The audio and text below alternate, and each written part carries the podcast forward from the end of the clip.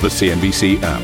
Global market news in one place. Customizable sections and personalized alerts. Stocks tracking, interactive charts and market insights all in your hands. Stay connected. Stay informed. Download the CNBC app today.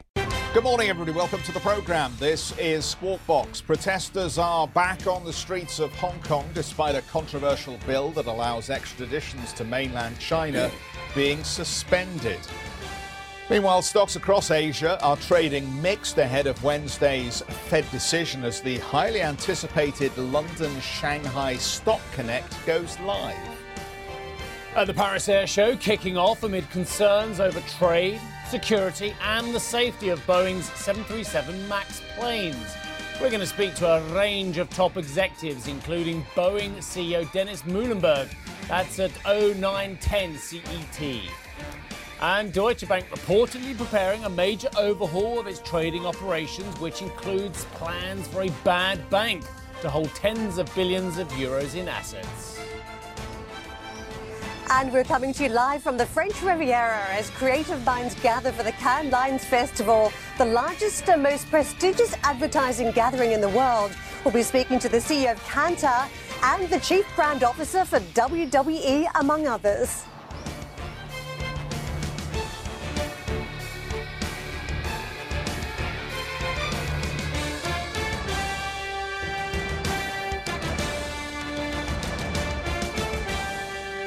Very good morning to you. Happy Monday. I hope everybody on either side of Atlantic enjoyed Father's Day. Yeah, getting the thumbs up from Jeff. I think another pair of socks never goes amiss, does it? Now, look, here's the drill. And this is a very technical term. Ha, ha, ha, ha, ha, ha, ha. Okay? That's for all of you guys there looking at the data, desperate for bad data, desperate for the Fed to cut rates, desperate to get that fuel, that octane, that Kool-Aid, that punch into the market yet again from cheaper money as well. Because that's what a lot of you are doing. Whatever you say, the US economy is chucking out ambiguous data. You know that, I know that, Jeff knows that, but some of you out there are only looking at the bad data and refusing to look at the good data. When you do look at the good data, do you know what you say? You say, oh, that's backward-looking. That's backward-looking. That doesn't count. We need to look at the forward-looking data. Well, whatever happened to the data on Friday, it was good. We should be applauding good data, you know, by the way. We shouldn't be bemoaning it. Anyway, the retail sales figures, revised upward for April, up in May as well, were unambiguously good, unless you're in the market. Oh, you didn't like them, did you? You didn't like them because you wanted the Fed to cut rates. Well, let's see if there's any clues about the Fed cutting rates next month or in October or whenever it is you've got your bets on for as well, because you'll get your opportunity this week because it's all about the Fed this week. Tomorrow and then on Wednesday, we'll see what the Fed comes up with at 2:30 Eastern time on Wednesday. You'll be poring over every word as well, and the Fed will really be working hard on the communication from Jay Powell because they will not want to repeat of previous communication mishaps which have sent the market tumbling low. There'll be a lot about monitoring, a lot about patience, a lot about trade, I guess, as well, because that's already been flagged up, of course, by the Federal Reserve. Right, let's move on. Have a look at the chip makers. What wasn't great was, of course, Broadcom warning. Well, warning what? Because the broader environment is bad, or warning, actually, that their business has had the rug pulled out of it from under them because of the ban on selling goods to Huawei. Anyway, I think it was the latter, to be honest. If you want to disagree, you know where we are. This is the market for the broader sector, but there's Broadcom itself after its warning. Second quarter figures bad, future looking bad, 5.6% lower in session for that. Right, let's have a look at WTI and Brent as well.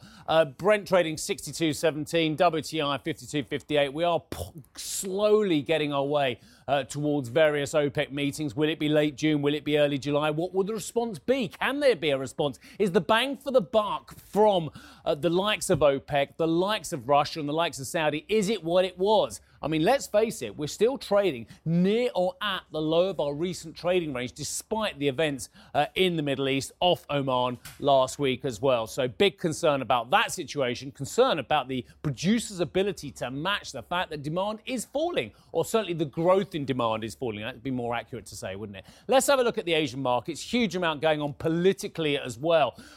You've got to love the numbers game. We had it with Trump. You know, I didn't see any protesters. I didn't see any protesters in London. And yet the organisers protesters and said there were hundreds of thousands on the street. It's the same in Hong Kong, actually, as well, where the protest organisers, and I don't want to steal Jeff's thunder, are talking about millions of people taking to the streets, where, of course, some authorities are saying, no, it was a couple hundred thousand as well. You make what you will of that. I'm not getting involved in that one. The Nikkei up 0.14%. But safe to say, my old buddy, and I hope you did have a good Father's Day. Yeah, it was lovely. As you say, the socks were very welcome.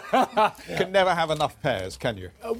Yes, you can, unfortunately. But there you go. But safe to say, Lots of ingredients for the coming week. Yes, absolutely. How are you? You're right. I'm very well, thank you very much. Did you get anything nice? I did. Should we confuse the audience by telling them what it was? It was a gilly kettle. Wonderful, perfect, just what you need for those cold, lonely nights out on the moors. It really is. Let's move on, though. Let's pick up on that Hong Kong story, because I think it's interesting, these two conflicting calls on how many people took to the streets. The protest organisers are saying almost 2 million people were on the streets of Hong Kong on Sunday after a controversial extradition bill was suspended but not withdrawn. Chief Executive Carrie Lam has issued an apology amid growing calls for her resignation. Let's get out to Sherry, who joins us from Hong Kong this morning. And Sherry, I believe you still have people out on the streets in Hong Kong in spite of this suspension. That's right, Jeff. So it's pouring rain here in Hong Kong, at least in this area surrounding the Hong Kong Legislative Council. But that's not going to change the mind of the protesters. We're still looking at several hundreds of protesters now inside of the Legislative Council complex under this covered area. This is really the car park, the drive-in drop-off area. But they're basically staging yet another demonstration on this Monday morning following Sunday's massive rally. Some are calling it the Black March because, really the color that they're going with, many of them dressed in the color black. So we're looking at people handing out raincoats, water, snack, food. So certainly it looks like the spirit is not dying down and they're not backing down. It's even after the Hong Kong government decided to suspend the bill, even after the Hong Kong government came out with this apology saying sorry to cause Hong Kong people a lot of heartache, controversies and disappointment.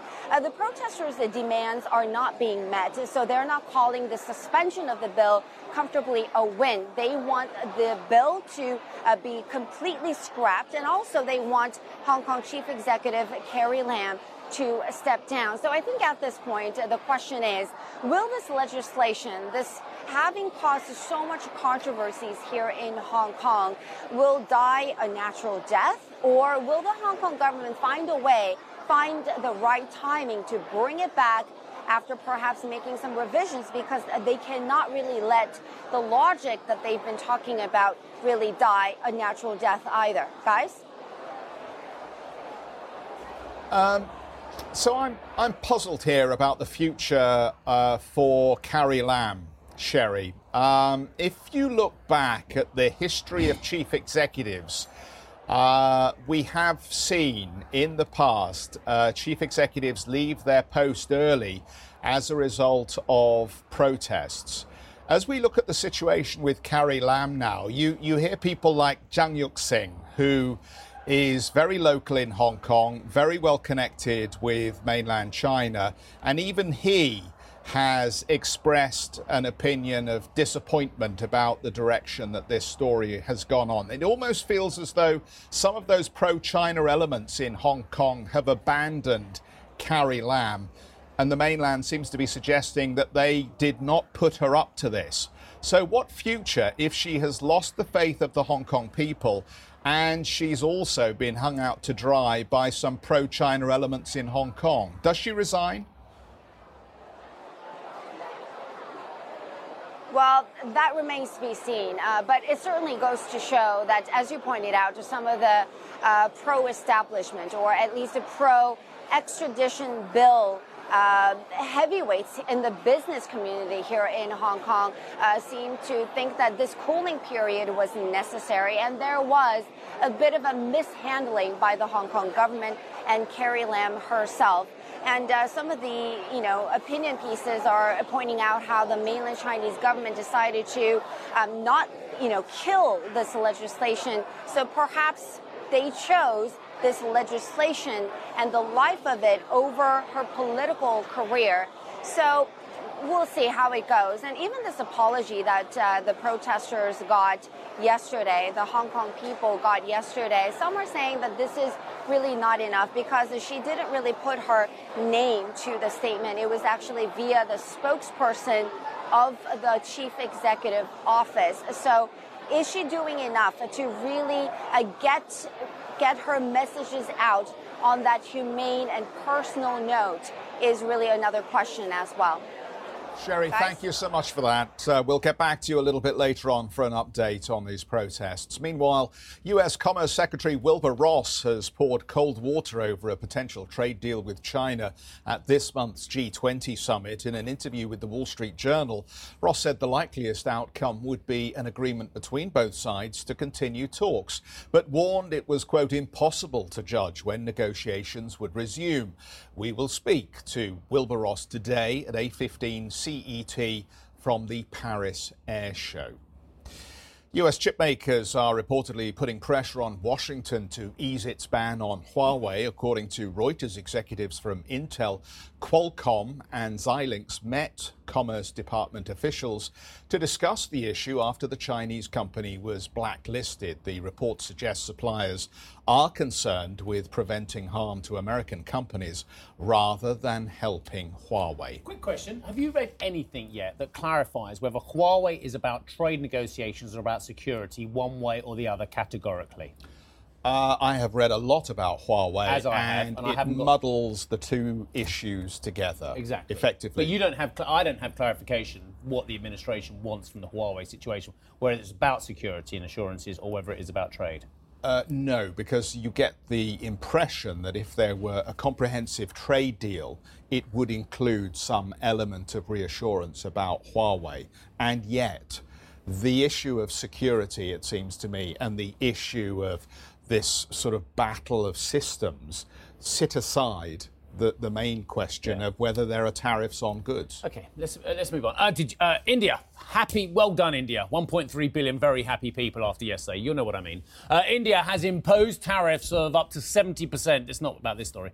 Up to 70% on 28 US goods. The levies came into effect on Sunday and target products such as apples, almonds, lentils and chemical products. India's finance ministry said the move was, quote, in the public interest. The measures come after Washington withdrew key trade privileges for India earlier this month.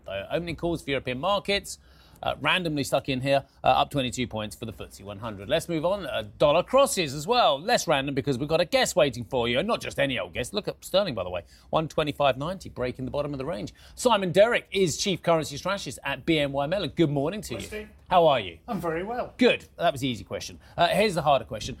What is the Fed going to say that's going to rattle the markets potentially? Because Jay Powell's got to get this right, hasn't he? He has. But in fairness, I think that everything that's driving Jay Powell right now is actually what happens next week. It's about trade. It's about G20. It's about what happens between the US and China. That's going to be the key story. Oh, so hang on a second, Simon. You've been around longer than I have. No, you haven't. About as long, actually. Yeah, we're about the same. Let's be fair, right? There's only once I can remember in my entire life when G20 really mattered, and that was 2009. And even that, Jeff and I debated for many years whether it actually happened. And I conceded to him that he was right, and they did save the world. It's about the fact that Trump and Xi won't meet. Okay. Or probably but won't even if they meet, on that. They're not going to come up with a trade policy like that, are they? Therefore, on the back of that will be exactly the fact that China will start to move on with whatever it's going to do on currency and trade and all the rest of it. And that's going to be the key story. Because that's what, ultimately, if you listen to what the Fed's actually said, it's not about the numbers. You were talking earlier about the mixed numbers that's there, right? Totally. So it's not about that. It's about looking forward. It's about whether there's going to be a drag on the global economy from trade. And that's going to be about that trade dispute. Yeah.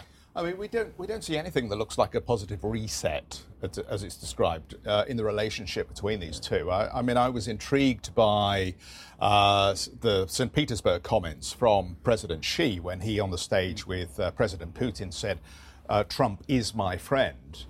And then I thought we might see some movement, at least verbally, towards an accord or an agreement. And yet we've heard nothing along those lines. And the Wilbur Ross remarks just seem to add fuel to the fire to suggest, look, don't get carried away. This will not come at the G20. I think that's the key point. I mean, move beyond the comments about who's friend, because, frankly, that's all you ever hear from the top of it. Apparently, you know, North Korea and the US are best of friends, according to President Trump. So I put that to one side. I think that the key bit here is the mood music you've heard out over the course of the last 3 or 4 weeks about how China felt about that trade negotiations. And there's been nothing to change that. Look at the way that Governor Yi from the People's Bank of China reacted after the meeting with Treasury Secretary Mnuchin. It was very brief. It was very cold.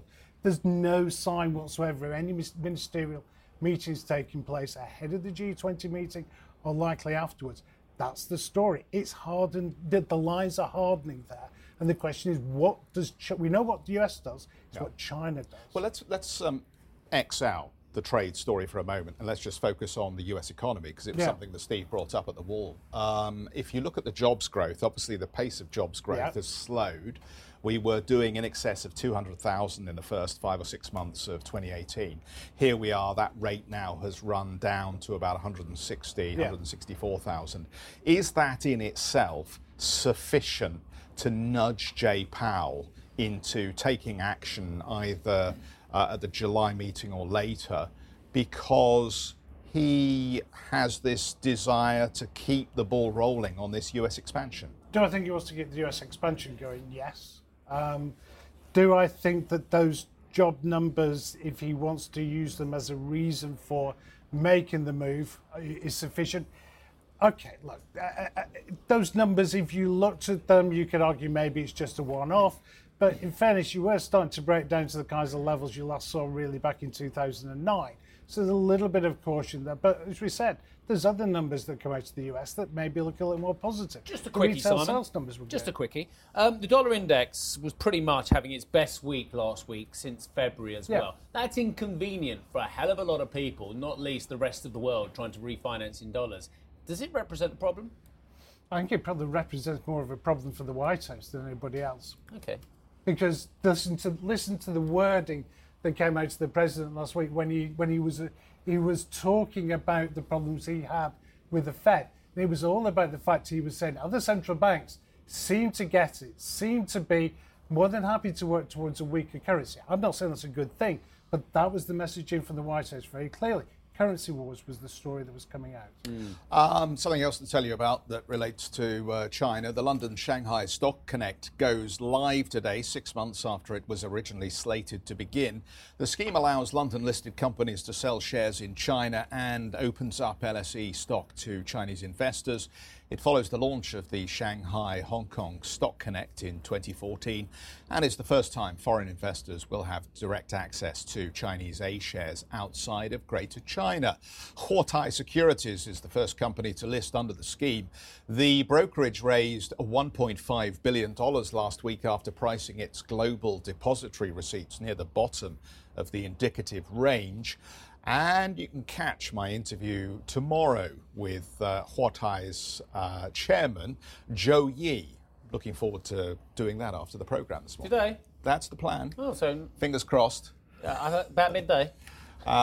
We'll see. Yeah, we'll see. I heard it was about midday. Anyway, what else is going on? Well, we've got an air show taking place in Paris, haven't we? So let's tell you about that. We will be live from the air show with some of the largest names in the industry, including the CEOs of Raytheon, Boeing and Lockheed Martin. We'll also hear, of course, as we told you, from US Commerce Secretary Wilbur Ross. Well, if you'd like to listen to this segment of the show again, and it is that good, trust me, you can get the Squawk Box podcast. Yes, you can head to cnbc.com, Apple Podcasts, Spotify, wherever you want to get it, you'll find it somewhere. We'll be back after a short break. Saudi Arabia's Crown Prince has joined the US in accusing Iran of carrying out attacks on 2 tankers in the Strait of Hormuz last week. Speaking to local media, Mohammed bin Salman called on countries to take a, quote, decisive stand against Iranian aggression, but said he does not want war in the Middle East. Meanwhile, Saudi Energy Minister Khalid Al-Falih has warned the attacks have hurt confidence in energy security. Iran has denied any involvement in the incident. Elsewhere, the operators of both ships attacked in the Gulf of Oman say they will conduct a damage assessment. Reuters data shows the tankers currently sit off the coast of Sharjah in the UAE. Japan's Kokuka, Courageous, will be examined once security checks are completed, and operators will prepare a ship-to-ship transfer of its cargo. Norway's Front Altair will also be checked before a decision is taken on how to unload its cargo. Got to be careful how you read that one. Well, especially when it's beautifully written like that. Now, here's my point, and I don't have a lot to say here, but Simon, I'm fascinated what you think here. The price of oil rallied at one point, I think 4% on the day that we saw these alleged attacks as well. We have barely moved upwards or maintained those inclines. Do we have a huge global demand problem because basically, regardless of trade, we are just slowing down? That's the rate. That's exactly how I'd see it. I mean, look, we all know the statistics around the Strait being a choke point. We all understand the difficulties of getting the oil out there by alternative means, pipelines. We all understand that maybe we can talk a little bit about, you know, the supply glut, but reality is that this was about demand. This was about the lack of demand. If you can't make a rally that even takes you above the week's highs for the oil price on the back of something as dramatic as that, then it tells you that something far deeper is in play. And it's got to be about slowing demand. And in fact, if you look over the course of the last month and a half, oil prices generally, they would seem to track pretty closely to that trade story and the worries about what's happening. We had a commentator from Standard Chartered last week, Paul Horsnell, who made a very interesting premise based on some real evidence he's been looking at as well. He said that the oil price is now discounting the worst ramifications of where we were at our lows in the GFC, in the great financial crisis. I'm not entirely sure we're there yet because, of course, we've seen much more violent moves to the downside. Yep. Would any of that tally of where you're thinking? But I don't know. I'd say that we're factoring that in yet. But I think that's what the market is starting to think about. Yeah. I think it's starting to talk about a serious impact from the global trade story. I mean, you know, you can see that not just there, but you can see it in the way the bond markets move, the way that you've got the negative yield curve, all that tells you the same story. Just a quick one for me. Do you tally the oil price as and do you try and work out where it's going to be as a direct inversion of where the dollar is going to be? And do you work closely with your... Are you used to? I used to. Not anymore, because otherwise, you know, I wouldn't be calling the oil price anyway, given what the dollar's actually done. No, I see it very much as being a concern about global growth now, okay, which is a far broader story. And to me, actually, it's a negative China story. You want to sell China, you sell oil. Oh, perfect. You've just brought me full circle back to where we kind of started the programme this morning. The Hong Kong dollar has been pegged for a very long time, but there are people out there who feel that another attack on the peg is overdue, and the protests, in part, may be building some of the foundation for that view. What do you think? I would never, ever... argue that the HKMA can't hold the line, and we all know the story about how, you know, the currency board works. For the moment, that's a market that's functioning exactly as it should do. We got to the edge of the band, yields went up, Hong Kong yields went above US yields, and lo and behold, the Hong Kong dollar went up. So there's nothing in there that would suggest anything kind of that's particularly stressful. What is noticeable, though, is the fact that you're still seeing implied volatility heading up. You're still seeing people out there buying, that skew towards Hong Kong dollar puts. That's the thing that just rings an alarm bell. Things that would make me think far more that there was a problem would be if you start to see the forwards go outside the band. If you were being paid, if you got a higher yield than Hong Kong dollars, and they were still selling them, that'd be a concern. Briefly, trade of the morning, trade of the week. I would focus on anything that's about China, the renminbi going through 7, because I think it will go through there. So you can sell Korean won, you sell Aussie dollar, maybe sell the Canadian dollar on and that really, oil story. Really briefly, what about the pound? 125 handle going down? It is going lower, is it? Oh, yeah. Where to? Well, I think over time you're going to see euro sterling break comfortably 390. I think the low 120s for sterling, because political outcomes either way for the UK are poor. Thank you for listening to Squawk Box Europe Express. For more market-moving news, you can head to cnbc.com. Or join us again on the show with Jeff Cutmore, Steve Sedgwick and Karen Cho, weekdays on CNBC.